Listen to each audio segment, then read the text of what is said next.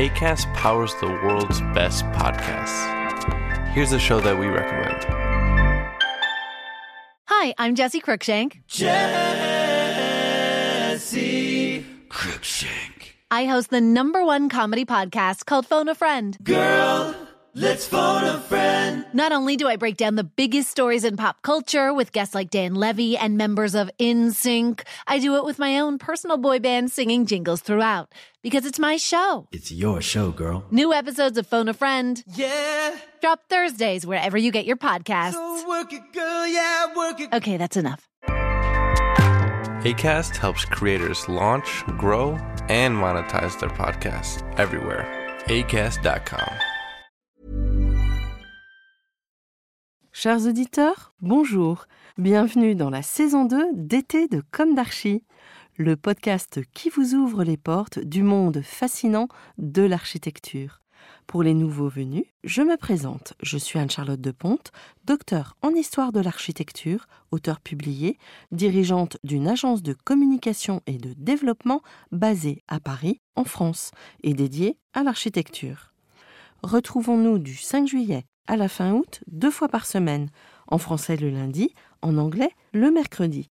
Nous attaquerons la saison 3 dès la rentrée de septembre. Pour vous offrir le meilleur, Julien Rebourg, ingénieur son, est aux commandes techniques du podcast. Merci d'être avec moi aujourd'hui et maintenant, place au talent. Bienvenue dans Comme d'Archie.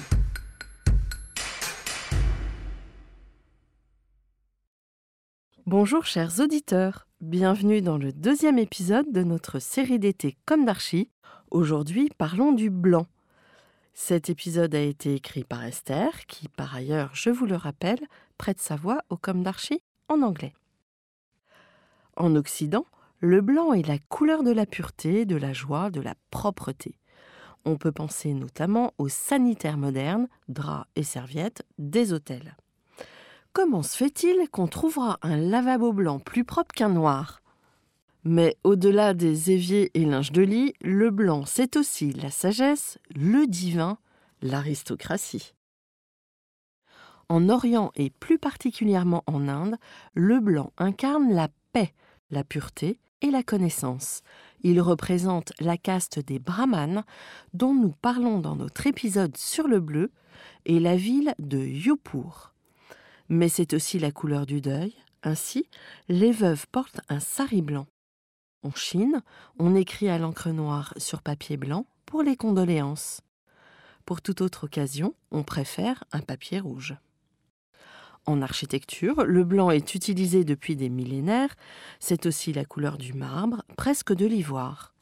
Les temples et statues gréco-romains d'un blanc divin ont longtemps été l'architecture idéale admirable. Ce n'est qu'au XIXe siècle qu'on redécouvre leur couleur vive, voire criarde, à nos yeux. Pensons également à la peinture à la chaux, surtout connue car elle était la couche de préparation des fresques. Elle est constituée de chaux, de caséine ou de sel d'Alain et d'eau. C'était donc un enduit blanc très peu cher. Certes, il fallait le réappliquer annuellement, et il pelait facilement mais il avait la particularité d'être désinfectant et de réguler l'hygrométrie. En 1848, en Angleterre, on badigeonnait de chaux les habitations infectées par le typhus ou l'influenza. En 1894, c'étaient les quartiers de Hong Kong touchés par la peste. Plus tôt, pendant la réforme anglicane, au XVIe siècle, les églises en recouvrirent leur représentation de saints, désormais jugés impies. Le blanc en architecture évoque surtout le modernisme, le Bauhaus, Oscar Niemeyer à Brasilia, Le Corbusier. Ce dernier a d'ailleurs écrit dans Le lait de chaux, la loi du ripolin Chaque citoyen est tenu de remplacer ses tentures, ses damas, ses papiers peints, ses pochoirs par une couche pure de ripolin blanc. Et pourtant, le blanc, bien que plébiscité par Le Corbusier, ne couvre pas entièrement ses œuvres architecturales. Il semble qu'il se soit inspiré de ses travaux picturaux pour sculpter ses volumes en couleurs. Il peint de bleu les murs ombragés, de rouge les murs sous la lumière. Certains volumes sont effacés par un aplat brun ocre, dit terre d'ombre. La polychromie ainsi équilibrée valorise le blanc tant recherché et permet de mettre en valeur ou d'atténuer certains volumes, en particulier en photographie noir et blanc. De l'Orient à l'Occident, de l'architecture à la peinture, pensons aussi à Casimir Malevich, en particulier au carré blanc sur fond blanc de 1918. Citons Casimir Malevich. J'ai percé l'abat-jour bleu des restrictions des couleurs. J'ai débouché dans le blanc. Camarade aviateur, voguez à ma suite dans l'abîme, car j'ai érigé les sémaphores du suprématisme. J'ai vaincu la doublure bleue du ciel. Je l'ai arrachée. J'ai placé la couleur à l'intérieur de la poche, ainsi formée, et j'ai fait un nœud. Voguez Devant nous s'étend l'abîme blanc et libre. En urbanisme, le blanc évoque surtout le mouvement hygiéniste apparu au XIXe siècle en Europe. Les villes du XVIIIe et du début du XIXe siècle sont renversées par la révolution industrielle. Elles sont insalubres, polluées, caractérisées par une surmortalité galopante. On peut lire dans l'épidémie de choléra de 1832 à Paris de Jacques Poulet, je cite, Les gens qualifiés font jeter du fumier devant leur façade pour se protéger du bruit des carrosses. Pour peu qu'il ait plu, la rue est transformée en un cloaque noirâtre et puant où l'on s'enfonce jusqu'à mi-jambe. Mais Paris ne souffre pas que du choléra. La tuberculose s'installe dans les logements insalubres. Les médecins, ingénieurs et architectes s'accordent. Il faut changer la ville. Il faut premièrement aérer la cité. On crée des boulevards plantés, des avenues, des parcs. Il faut laisser circuler les flux d'air, d'eau, de population. On installe les réseaux d'eau potable, d'eau usée, on crée la poubelle. Il faut aussi déplacer les activités insalubres, abattoirs, tanneries. Il faut éloigner les animaux, les cimetières. L'hôpital est peut-être l'un des premiers à se transformer. Il devient un ensemble de pavillons, parfois espacés dans un parc, qui rappellent les cités-jardins. Selon Jacques Tenon, en 1785, l'hôpital devient une machine à guérir c'est-à-dire que l'architecture même du lieu doit participer à la guérison du patient.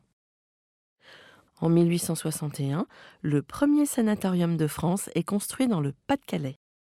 C'est l'hôpital maritime de Berck. On y traite la tuberculose par l'exposition à l'air, à la lumière et à un environnement naturel éloigné de la ville. En 1867, à Barcelone, Idelfonso Cerda théorise l'urbanisme hygiéniste progressiste. Dans son plan de Barcelone, il dessine des îlots ouverts avec jardin intérieur. L'air, la lumière et le soleil circulent dans les logements. L'architecture est scientifique, médicinale. Ce plan ne sera pas mis en œuvre.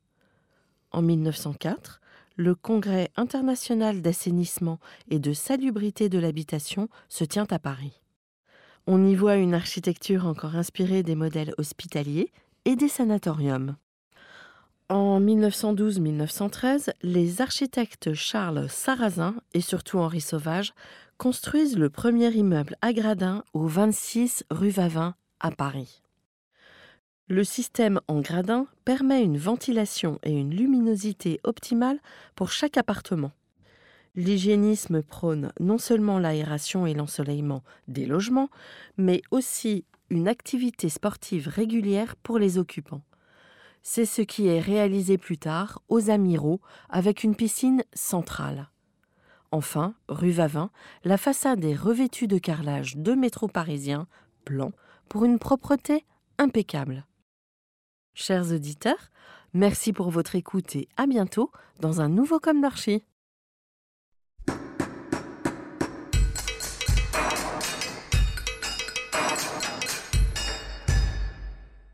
Chers auditeurs, merci pour votre écoute. N'oubliez pas de retrouver nos sujets en avant-première sur Instagram à l'adresse at comme. Si vous aimez ce podcast, favorisez sa diffusion en lui donnant 5 étoiles sur Apple Podcast, plus un petit commentaire. ou sur votre plateforme de podcast favorite. Et surtout, abonnez-vous pour écouter tous nos épisodes gratuitement. À bientôt et d'ici là, prenez soin de vous.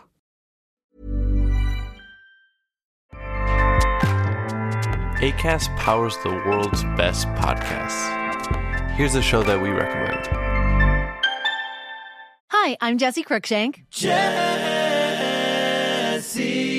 Cruikshank. I host the number one comedy podcast called Phone a Friend. Girl, let's phone a friend. Not only do I break down the biggest stories in pop culture with guests like Dan Levy and members of InSync, I do it with my own personal boy band singing jingles throughout because it's my show. It's your show, girl. New episodes of Phone a Friend Yeah. drop Thursdays wherever you get your podcasts. So work it, girl. Yeah, work it. Okay, that's enough.